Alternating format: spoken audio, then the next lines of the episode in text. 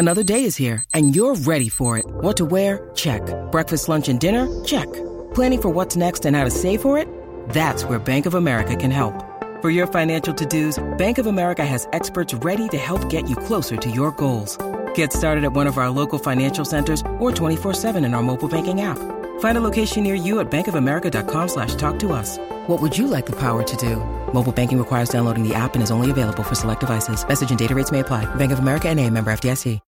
When you need mealtime inspiration, it's worth shopping Kroger, where you'll find over 30,000 mouthwatering choices that excite your inner foodie. And no matter what tasty choice you make, you'll enjoy our everyday low prices, plus extra ways to save, like digital coupons worth over $600 each week. You can also save up to $1 off per gallon at the pump with fuel points. More savings and more inspiring flavors make shopping Kroger worth it every time. Kroger, fresh for everyone. Fuel restrictions apply.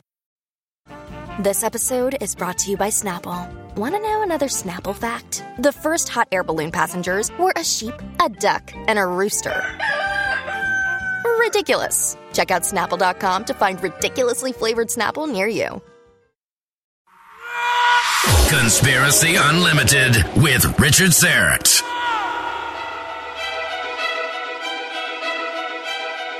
On this episode, the secret Pentagon's UFO study recently uncovered by the New York Times. A leading Canadian ufologist discusses the Advanced Aerial Threat Identification Program.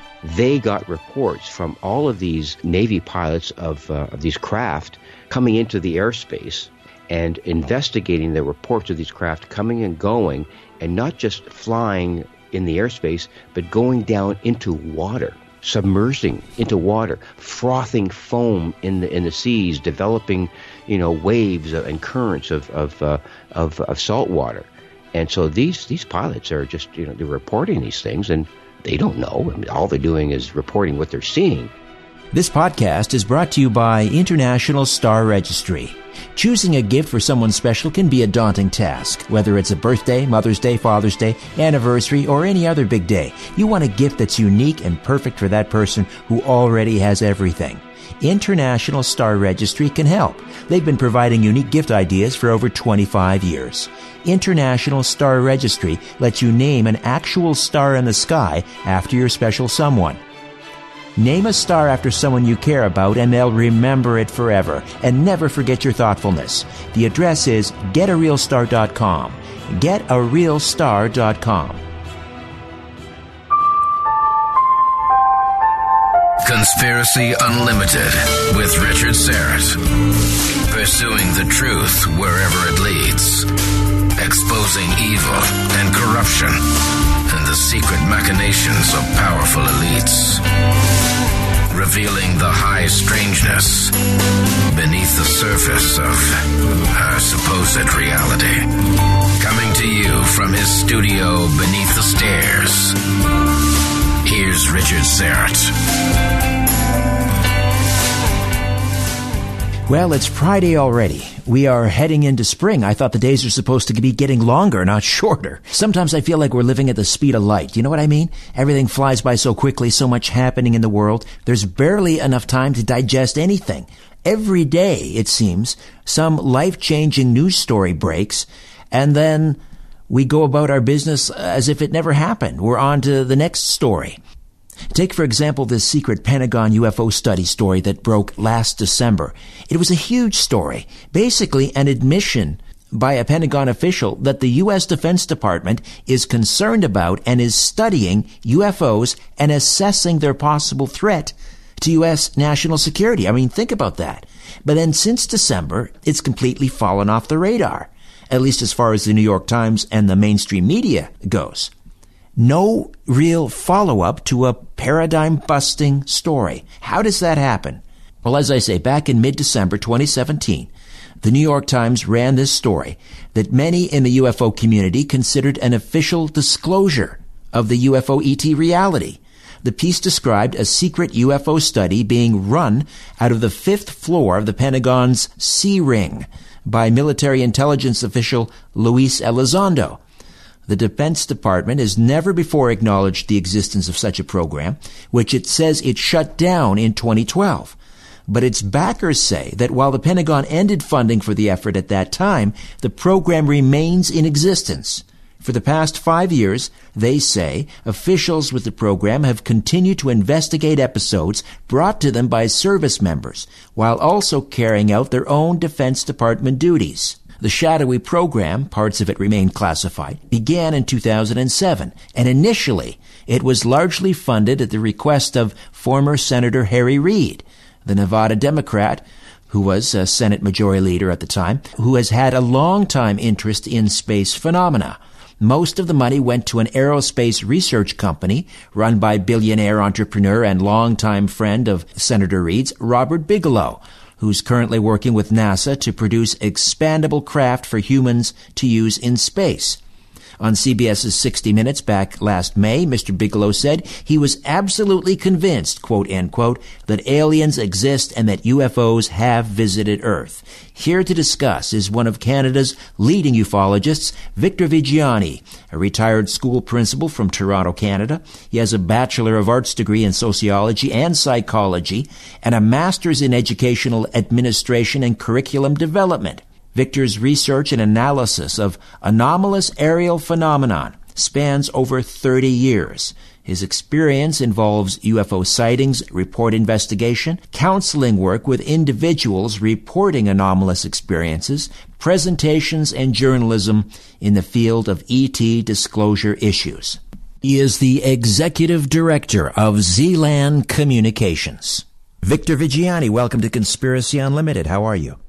I'm just fine, Richard, and it's just great to be with you. Thanks a lot for well, uh, this opportunity to chat. For those who don't know of the terrestrial radio show, you have been a long-time friend of the Conspiracy Show, but this is your first time aboard the new podcast, so welcome. It's just great. I'm, I'm actually just enamored by the opportunity of this uh, of this podcast, Richard. Just a, it's a really, really good gig.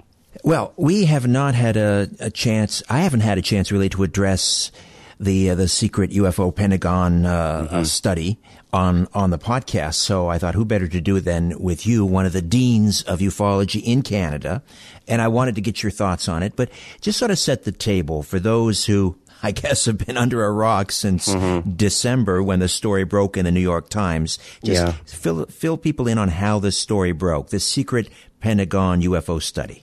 Yeah, it's it's really kind of um, uh, it's, it's a very provocative situation, Richard. Uh, it's just not something that, um, in any way, shape, or form, that we can minimize because uh, the Pentagon is is really backing this entire story. That's the bottom line, irrespective of what we talk about, you know, during the next, uh, you know, 30, 35 minutes, whatever.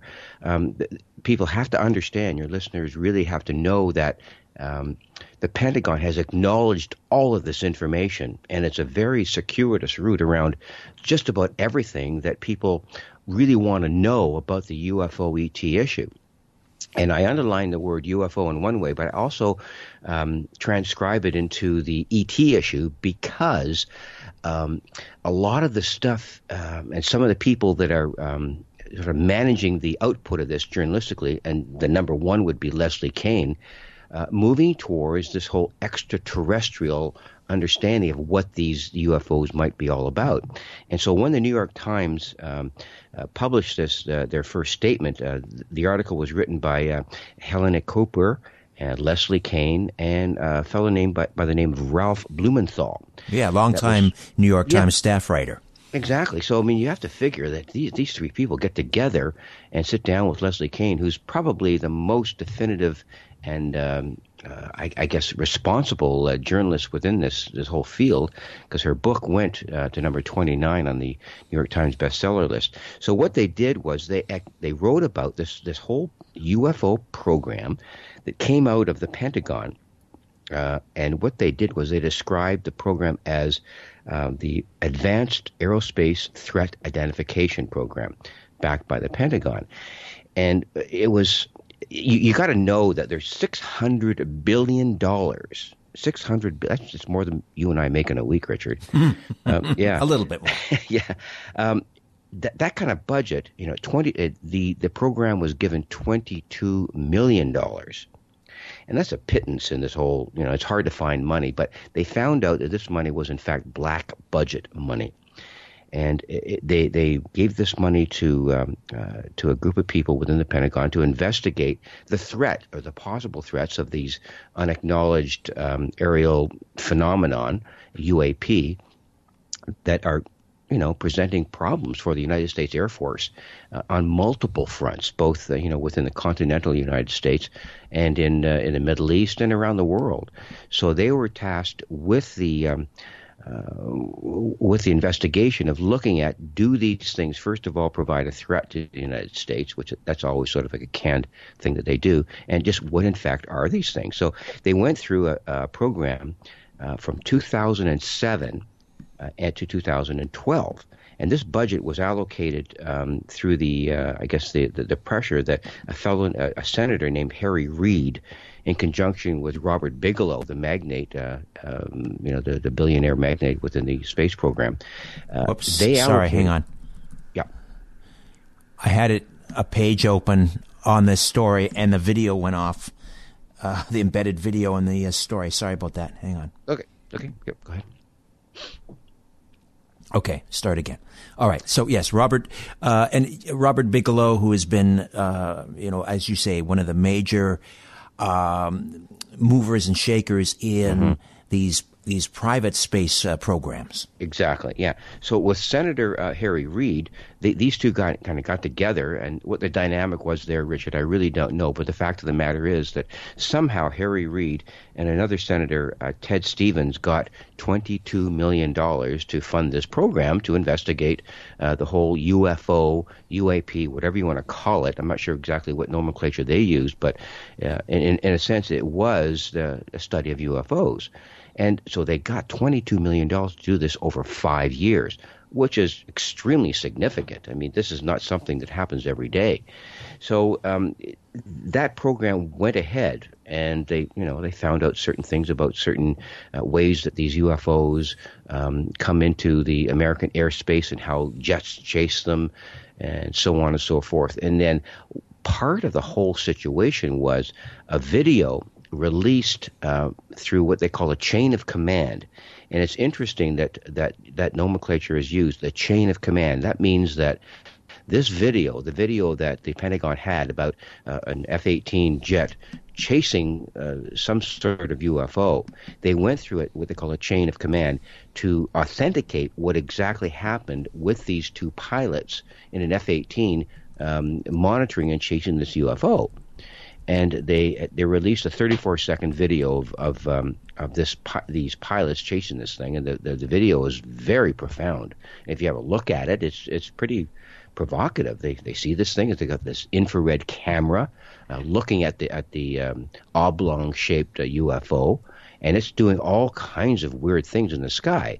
And these pods are, t- what do you got there, buddy? Oh, I've got this, I've got that, I've got, my God, what's it look like now? It's changing its vector, and all of these sort of, uh, you know, veiled uh, descriptions of what this UFO is all about. Right. This is and, off the coast of San Diego, what, 2004?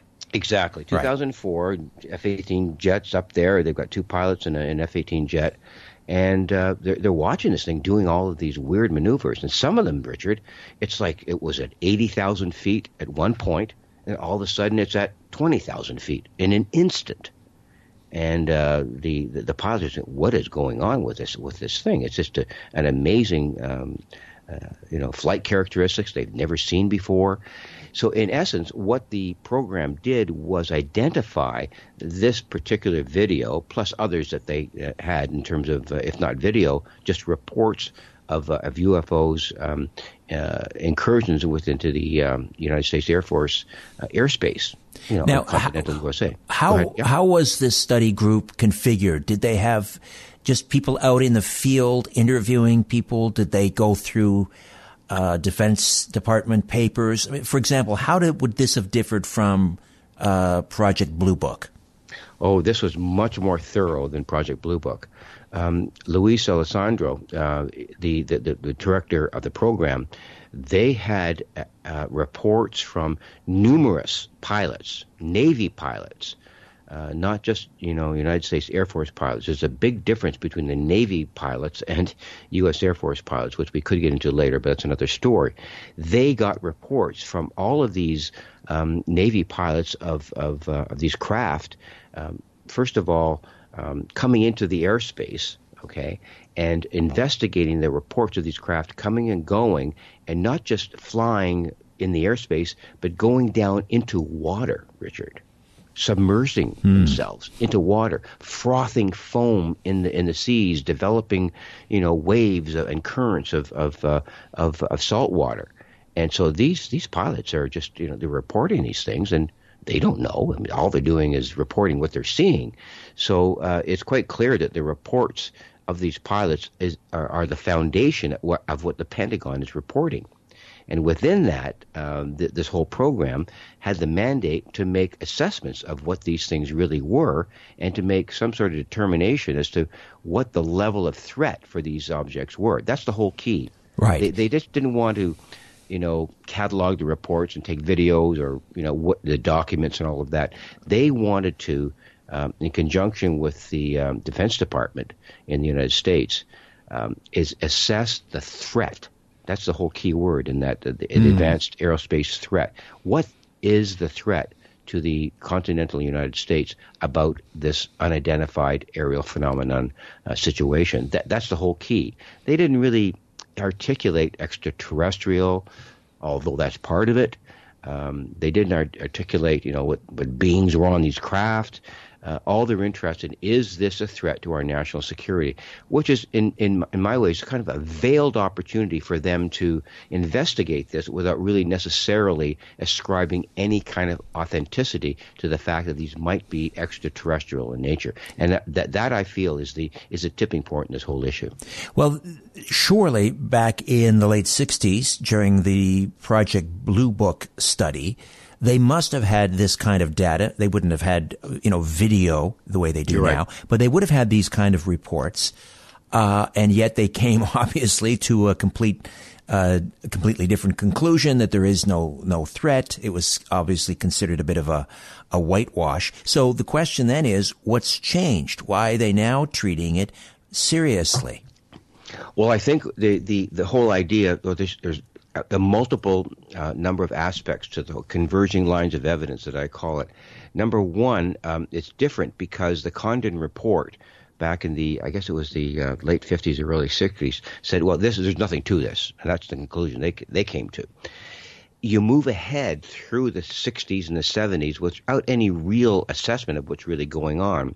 And then you get blinded by this whole Bigelow, Reid, um, DeLonge, uh, you know, Hal Puthoff, and all the you know, to the stars agencies' uh, investigation of this. And you realize that the, the, the Pentagon and the inner circle of the United States government has been investigating this at a level that no that, that nobody really expected. So it's so different in the way that the information is coming forward. You've got ballistic missiles being shut down, as you know we've we, have we have talked about. Uh, yes, you know that kind of stuff happening with regularity. You know, uh, Robert Hastings has um, has a chronology of, of of a dozen of these things happening. So all of the it's, it's so different from the initial reports in Blue Book, and so much more substantial that this kind of evidence coming forward from the Pentagon who's backed all this information with multiple numbers of videos captured by pilots is so much more substantial than anything that Blue Book could ever even imagine bring forward.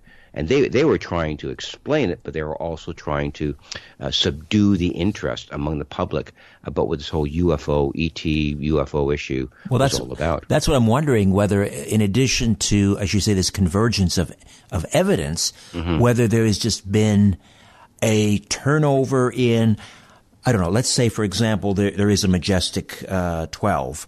Mm-hmm. Uh, and and they're charged with keeping a lid on the UFO ET reality.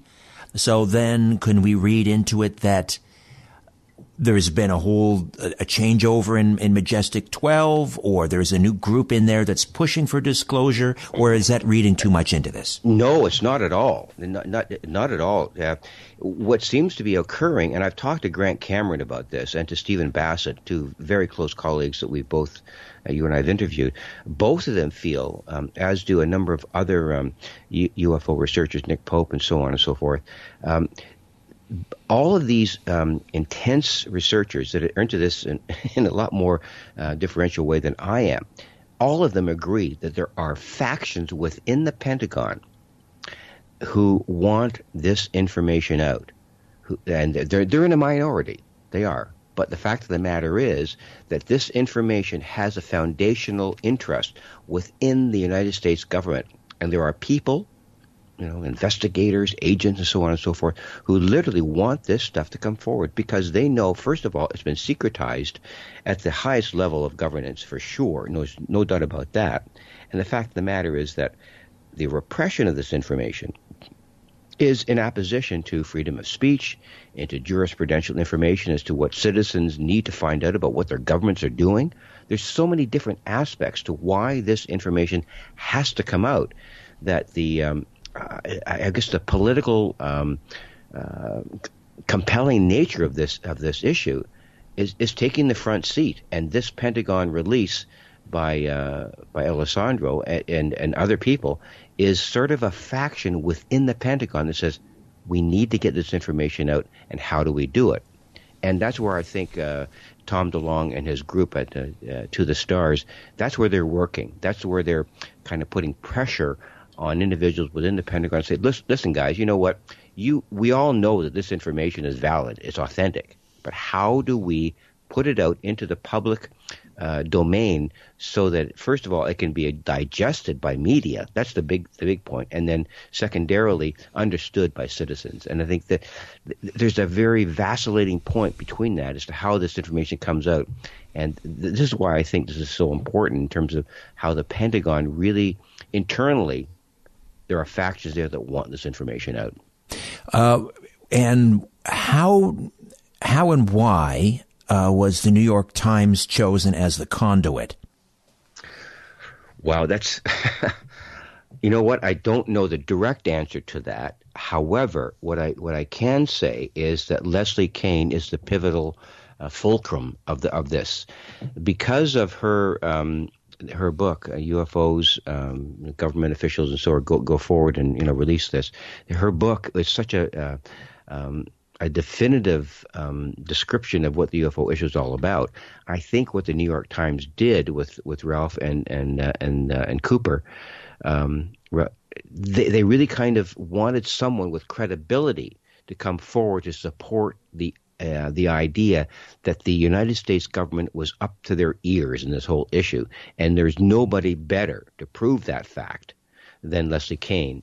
And the, the, number one thing, as far as I'm concerned, uh, well, there's two things: her her assessment of the Cometa report, the the the, the, the Cometa C O M E Cometa report, and also um, the fact that her book went to number 29 on their own you know bestseller list. There's nobody better than Leslie to get this thing forward.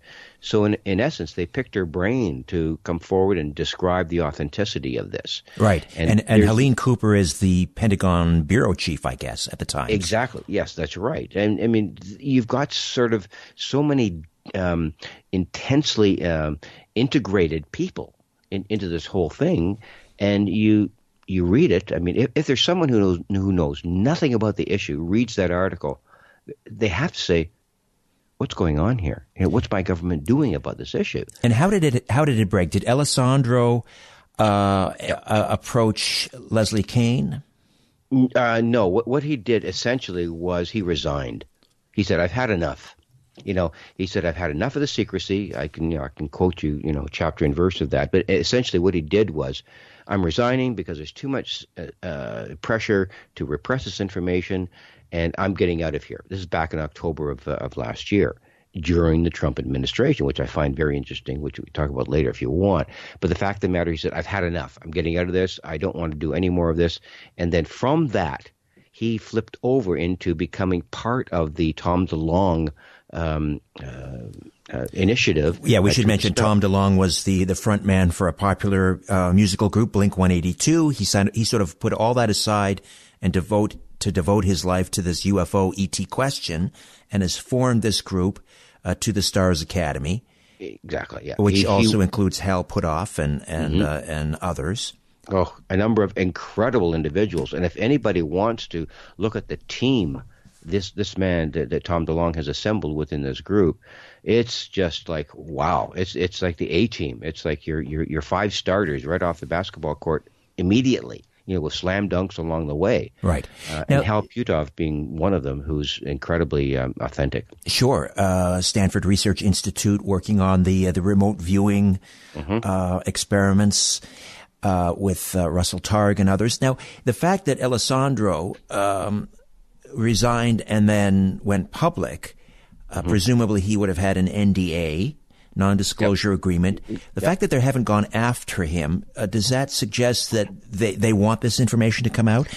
Well, I think there's a faction, as I mentioned earlier in in the um, in our discussion.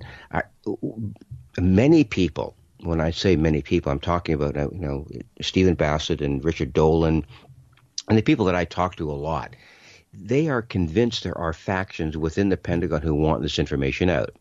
So um, you know, when, when, when Elizondo penned a letter to the Defense Secretary, Jim Mattis, saying uh, and complaining of the, that the potential of threat was, was is being ignored about this whole situation, he actually sent his letter, his letter of resignation, to Jim Mattis, the current Defense Secretary. And so what what we've got here, Richard, is we've got someone within the Trump administration who knows that Elizondo has resigned because he's fed up with secrecy and that is not being played out in the media. And I, I and for some reasons I know why, and other reasons I don't know why. So wh- why would Elizondo's letter of resignation saying to Mattis that I've had enough of secret, um, the secret information about uh, UFOs and all of this? Why is that not playing out further? So there must be some sort of repressive uh, pressures within the administration to keep this under the radar so that Elizondo's resignation from a UFO program, you know, that that, that channels uh, aer- you know advanced aerospace threats. Well, the, you know, I mean, it's it's pretty obvious, and these guys don't want the information out. That's one faction. Well, the, but, the but these projects, this this straddles more, you know, two administrations. So yeah, uh, you know, the occupant of the White House and his administration may not even have been read into this program. So sure. Uh, sure. it's hard to say, you know, mm-hmm. but I wanted to ask you because you mentioned Stephen Bassett, and of course he mm-hmm. had a number of initiatives, uh, these uh, uh, petitions uh, for the White House to the White House, and one of them was sort of uh, answered. because they achieved the the number the, the, number the requisite number of signatures, and so they got a, re- mm-hmm. a reply uh, I'm not sure if that was from uh, from Podesta or the science officer, where wherever it came from, basically mm-hmm. saying, you know, nothing nothing to see here, folks. Yeah, it was the science officer. You're right, right. It was. Yeah, there's nothing to see. You're exactly. It's an accident that's happened, but just move along, guys. Which is is an absolutely inaccurate um, assessment of what's really going on. A total denial of the facts, of the converging lines of evidence that, that, that we see. So the the overall assessment that I see in terms of the of the um, uh, the Senate, this guy, this this Senator Reid and Senator Stevens, the the, the way they um, got the money. That's that's one. You know, people say follow the money, right? The way they got the twenty two million dollars is really interesting because it was assigned to them under a black budget operation, so that it was not something that anyone would want to acknowledge. So I guess you know you you get that twenty two million dollars and you go forward and you you know you incorporate Robert Bigelow into this, and then on top of that, just Robert Bigelow gets one of his buildings, one of his huge buildings, modifies the building, Richard, to house metal alloys of crashed UFOs. Hmm. Mm, Interesting. Is right. I mean, this is what's reported. I mean, uh, what do you make of that? Is this something that's sort of, you know, uh, fabricated by the internet, uh, you know, trolls that say, well, hey, this would. No, this is absolute information that Robert Bigelow will attest to. And he was on 60 Minutes. That's right. CBS, you know, um, CBS uh, 60 Minutes saying there is an absolute certainty that aliens have visited the planet. Now, take that for what it's worth, but you know he's entwined with all of this. Why would he make such a statement and and and uh, sort of uh, risk his credibility in terms of his his you know international stature? Was saying that there's an absolute certainty that we've been contacted by by extraterrestrials. That's a pretty big statement. And then on top of that, some of the, these alloys that they that they've got housed in in uh, Bigelow's uh, uh, buildings. Hal Puthoff said something like this. This is really kind of interesting. He said something like, "It's like giving uh, Leonardo da Vinci uh, a uh, a garage opener, garage door opener." Go so uh, Da Vinci would look right, at the right. garage door and he examined the he examined the plastic folder around it, you know, the, the casing of it.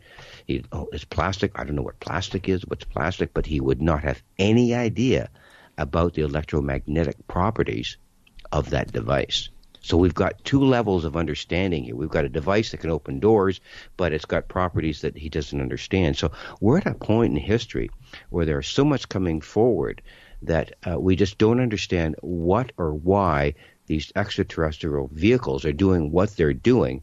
And the Pentagon, within the Pentagon, they're gra- it's like, you know, you like a duck in water. You know, you've got this duck floating along in water, but it, looks really calm. Right. But below the surface, the- Exactly. you know, the fins are, pow- you know, they're paddling really, really hard.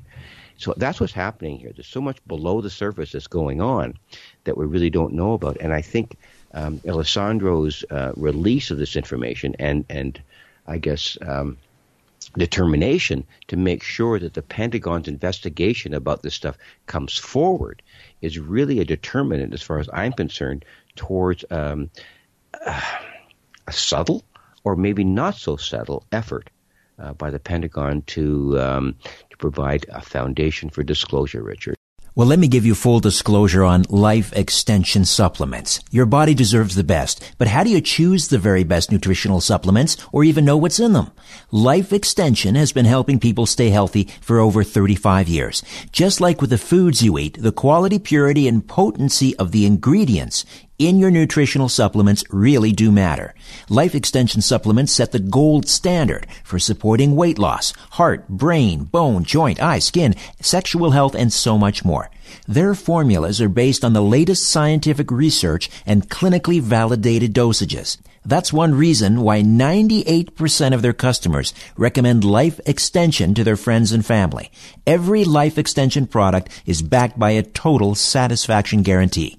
The bottom line? Life Extension is the brand you can trust with your health. Check out Life Extension products with special savings. Visit smartclickidea.com. That's smartclickidea.com. smartclickidea.com. As you're staring up at the night sky, ever wonder who's staring back? No, me either. But I guess you better say it because of Richard. You know, he's all wrapped up in this stuff. Conspiracy Unlimited with Richard Syrett. Victor Viggiani from Zland Communications is here, and we're discussing the Advanced Aerial Threat Identification Program. What do you make of uh, the term threat assessment?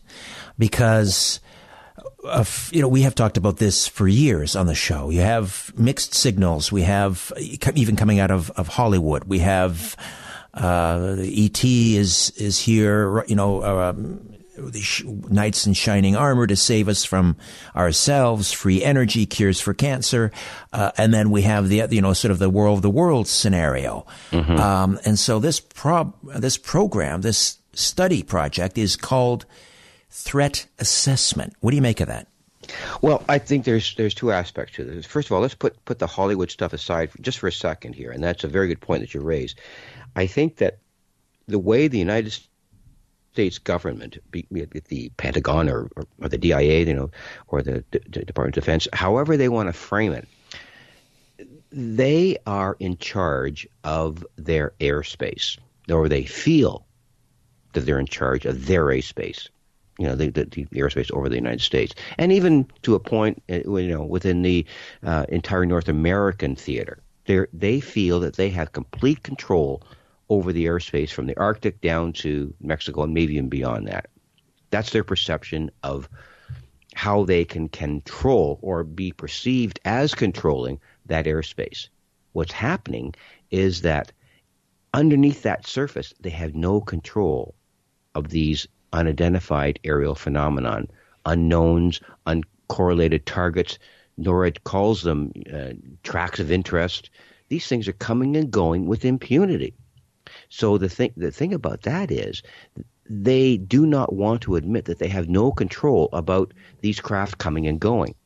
And I think that's a that's a point that most people don't understand is that the United States Air Force, you know, they've got jets that move what the CF-18s move at six seven hundred miles an hour. Certainly, yes, yeah, yeah, and and and and and the people that are that have seen these things and have reported through the um, through, through this program, these things, Richard, are moving at ninety six thousand miles per hour. Ninety six thousand miles per hour in our own atmosphere. Right. we don't know how that happens. Even if a jet that we know of, with with the density of, of, of metal that it has, if it breaks the sound barrier, fine, oh, that's great. But if it exceeds that, it keeps on going um, past that. Anything that exceeds a certain number of miles per hour will disintegrate in our own atmosphere. It'll burn up. We know that with you know with, with craft returning from space, it'll burn up. These craft, whatever they are, they're moving in our own atmosphere without sonic booms at up to 12 to thousand miles per hour. And as um, Commander um, uh, Fravor said uh, in one of the interviews, one of the people that uh, were, were viewing these things, it moved approximately ninety six thousand miles per hour. now that's that's a what I call a, a head wipe. just, yeah, it's just like I just don't understand that. It can't happen. But in fact, what these craft can do, and th- so in answer to your question, why is it a threat? It's a threat because we have the, the, the, United States Air Force, the United States government, and all of the intelligence agencies do not have a concept that can uh, underlie or explain why these craft can come and go with a the speed that they can do, and the maneuverability they can do, and the hovering cap capacity they can do. They just don't have anything that can be comparable to that. So you've got yourself a situation where there are really no good answers within the investigative procedures to to identify what these things might be a threat to. How how so, far back did ATIP go? Did they go back, for example, to uh, the late '60s and Malmstrom air uh, these nuclear sites where we had missiles being shut down uh, in in North Dakota and, and, elsewhere? Because I mean, to me, uh, you know, that that's pivotal. Uh, I mean, I'm not sure what the parameters were yeah. of ATIP, but did they go back that far? No, they didn't. Uh, from my from my assessment and the reading of everything, it's been sort of something uh, that this happened back in this in, in this. They they may have done it. This is happening. You know what you're describing was happening back in the in the 60s, 65, 67. Um, you know, Robert Salas and I've talked a lot about that. We've been, we, we've you know you and I both in, uh, interviewed Robert. Yes this was happening back in, in the 60s. I don't my information is they, they, have really not gotten into that kind of information. It's more so the current stuff as to what um, the Air Force and Navy pilots are really seeing right now. They've not gone back that far. If they did, which they may have, but they're not releasing to us, the other intelligence agencies might have gone into it.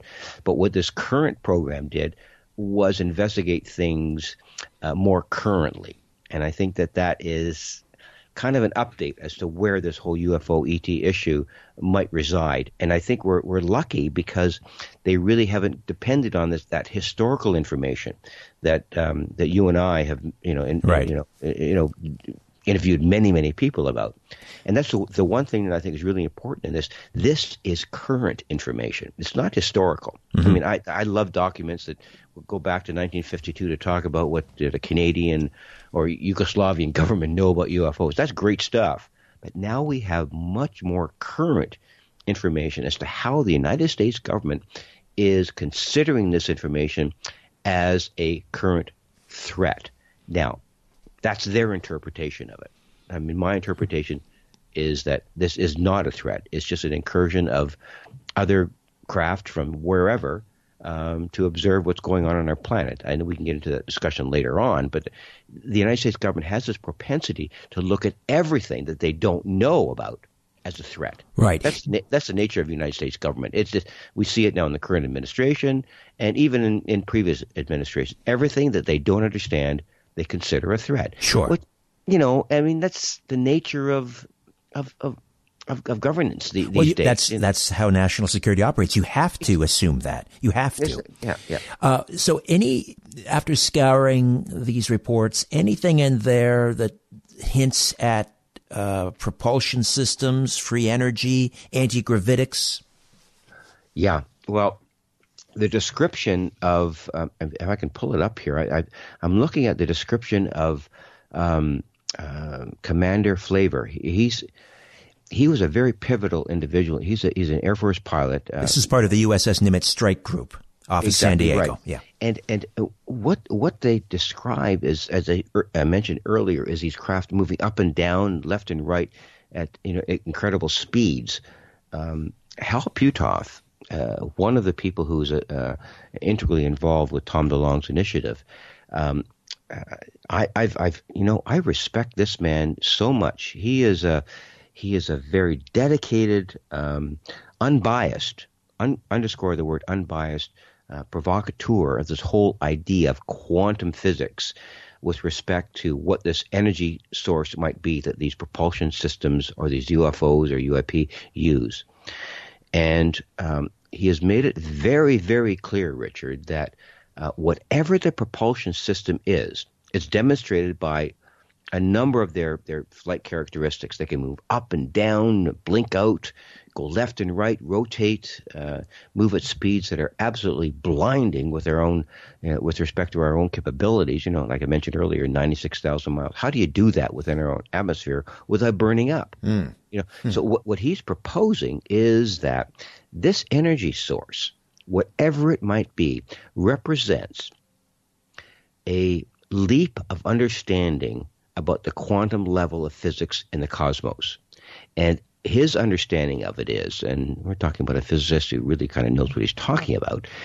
He, what he proposes is, and not he's not the only one either, is that whatever this free energy is in the in the cosmos, whatever, whatever it is, this connectivity, this this quantum vacuum, this interconnectivity, interconnectivity, is something that these UFOs or these extraterrestrial races have, have mastered. That if this free energy could be quantified, could be quantified and put it put it in a cup. One cup of this energy can boil all of the oceans of the world. That's what kind of energy we're talking about. That's potential kind energy. Of energy. Mm. I mean, that is an absolutely um, bizarre paradigm shift of any understanding that you and I mm-hmm. would have of how you, know, you fill up your car with, with, with gas and it lasts you 400 kilometers. This stuff is whatever it might be. And as a result of Hal Puthoff's and other people's, uh, Tom Violette, there's a whole lot of people who, who've investigated this anti gravitic stuff. Yes. Whatever this quantum energy is, can propel systems, extraterrestrial or even ours, to a point where we can travel at or beyond the speed of light without any kind of transference of physical energy whatsoever. And that is something that I think the human race and and politicians and you know governments have to digest in order to understand what the extraterrestrial issue is all about. Right. This may be, you know, a paradigm shift that we're, we're we're never going to be able to get our minds around. So, I mean, w- once you move beyond UFOs and what it really means, I think your question about what the propulsion systems are is the key issue as right. to what this is all about. It, do we know? do do we know it. how much debris Bigelow has in his in these hangars, and and has he said anything else about it? And is he going to let us see it? I, I, you know what I. I don't. Uh, you ask a question that when I was reading this this afternoon, Richard, and I looked at the the fact that he has sort of, you know, you know modified his buildings to house this stuff. Um, my answer to that is I don't know. I really don't know. But the fact of the matter is that if this man has this stuff, these alloys, whatever these alloys are, and people always ask, is there proof about, you know, do they leave ashtrays behind and all that kind of stuff? If Bigelow has this stuff in a storage room someplace, this these alloys have to be analyzed in the most unbiased format possible to say this stuff doesn't exist here on the planet.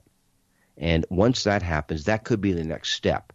And if Bigelow has, uh, if he wants to move beyond 60 minutes, he has to open the doors to those those modified buildings, which he says he has.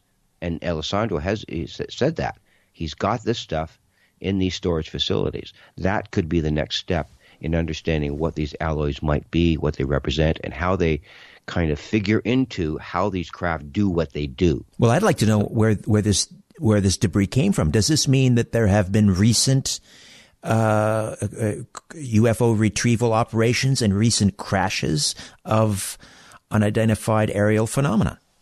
Well, from what I understand, and this goes back to Steven Greer's um, investigation with several um, uh, military and intelligence agencies' witnesses, this has gone back a long way with craft um, crashes and how they how the United States government has kind of gone in and swooped up the uh, the debris from certain crashes, you know, going back to 1947 with Roswell and so on. There's been a number of crashes. And where they've got this stuff, who knows? But if Bigelow has this stuff, that's a different story altogether. And that that could be the next physical, like the the, the most uh, proficient way that we could describe what somebody has in their back pocket about this. Not the United States government, but a guy named Robert Bigelow. And if he wants to come through and have people assess, analyze, investigate what the what the, what the, these alloys are, then that could be the next echelon of disclosure uh, as to how the, the, the Pentagon says, okay, we've got the goods here, but we, we're going further. We can say to you that the alloys that we have don't represent anything that we have here on this planet. Last question.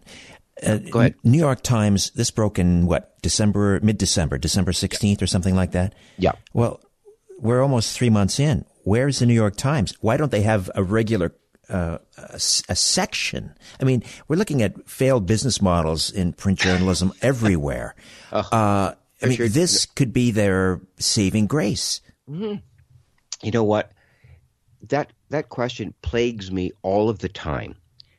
Why does a nationally respected journalistic enterprise like the New York Times float this out at one point, you know, with Leslie Kean and, and, and Blumenthal and, and Cooper? Why do they float the balloon and then the balloon just sort of slowly descends and just sort of goes into inanimity? It just sort of goes nowhere. And that's the nature of this issue. And if there is a, a factor within the, the New York Times or even the Washington Post that can resurrect these kinds of issues and maintain the authenticity of this issue, then we can have something. And I've always been, and you and I have talked about this many times before, the only way around this issue is media consistency. The media has to pick up this issue like they did with Watergate you know, uh, and, and, keep mm-hmm. on going with it to a point where they nail down the perpetrators and say, here's what's happening. And then on top of that, what happens is the general public buys into the fact that, you know, President Nixon was a criminal, you know, uh, and, and, and they, you go forward with that. They had a tough time buying the fact that uh, Haldeman and Ehrlichman and, and John Dean were complicit they had a very difficult time in understanding that. But when the information was presented to them, everyone agreed that these guys were criminals and they did something against the Constitution and they were all kind of turfed out. It's the same thing with this. Once the authenticity of this issue becomes um, news like anything else, you know, that, that we that we contemplate, it has to become regular news, Richard. It's not just, you know, peripheral kind of musings about what these UFOs are. It has to become mainstream news to a point where everybody is consumed by it. Much like if you watch MSNBC today, all they report about is what Donald Trump is all about, and it's just, you know, whatever, however they report, people are consumed by this information and they, they, they listen to the tweets, they listen to Fox News. The UFO issue has to become that kind of resurrection of of of um, of intellectual uh, consideration and, and media consideration. Once this issue rises to that level, then I think we can kind of guarantee that with the evidence that we can provide, this issue can retain itself as a um, as, as as a maintained substantial uh, identifiable and authentic issue within the within the mainstream media. Until that happens, it'll always be like a substructure of, of, of conspiracy. You know, yes or no, maybe this is that. It's it, you you have to you have to really understand that if it if it floats to that level uh, of of authenticity, then it'll be considered. If it doesn't, it'll never reach the population uh, to uh, to a point where people really consider it You're right. as. You're It- right. And once it does, there's no looking back, and things will never be the same. Exactly. It's it's it's it's like you know what I say. It's it's often tough to understand, Richard, that it's hard to tell when they're loosening the screws or tightening them. You know what I'm saying? It can go one way or another with this. This can either be the most provocative issue of our time, or or it'll just fade away as a nothing.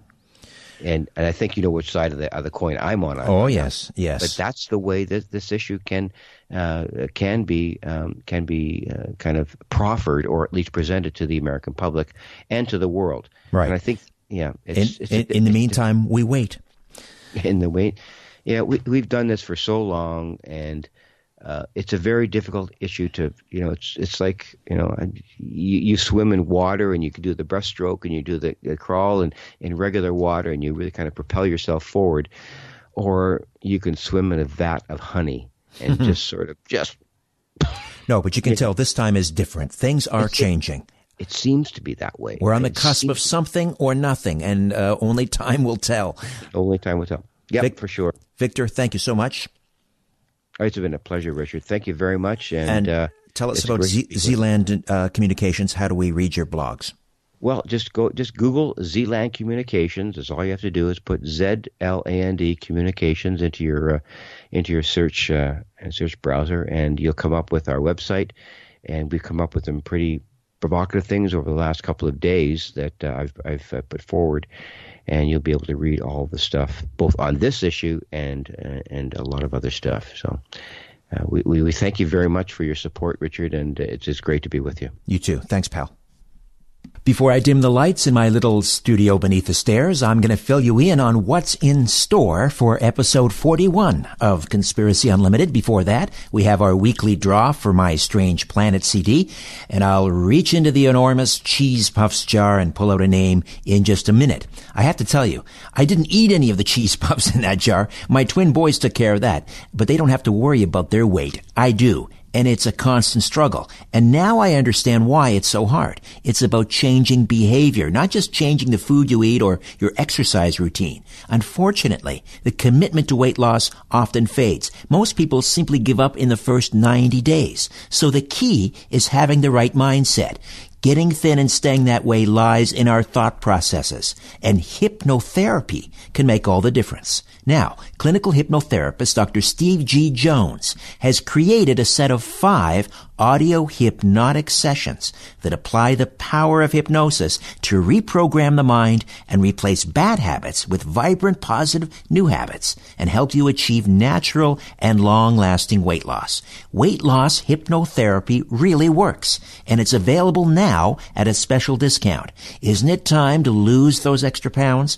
Check out weight loss hypnotherapy right now at smartclicksavings.com. That's smartclicksavings.com. All right, here we go. All right, pull one out. And we have da, da, da, uh, Dimitri Poulos in Chicago, Illinois. Congratulations, Dimitri. I'll drop your CD in the post straight away. Uh, incidentally, if you want to get in on the weekly draw, it's real simple. Just rate and review this podcast. Grab a screenshot, email it to me at richardsarrett1 at gmail.com. And don't forget to include your name and mailing address. And then your name will go into the weekly draw. Every Friday, another winner. Good luck. Coming up on episode 41 of Conspiracy Unlimited, The Secrets of Gravity. Until next time, I'm Richard Syrett. So long for now. A new Conspiracy Unlimited with Richard Syrett drops every Monday, Wednesday, and Friday at conspiracyunlimitedpodcast.com. Blow your mind. That is all for now. Oh, and remember to share and give a five star review because we have huge egos and need love. We're like cats. We need, we need constant petting.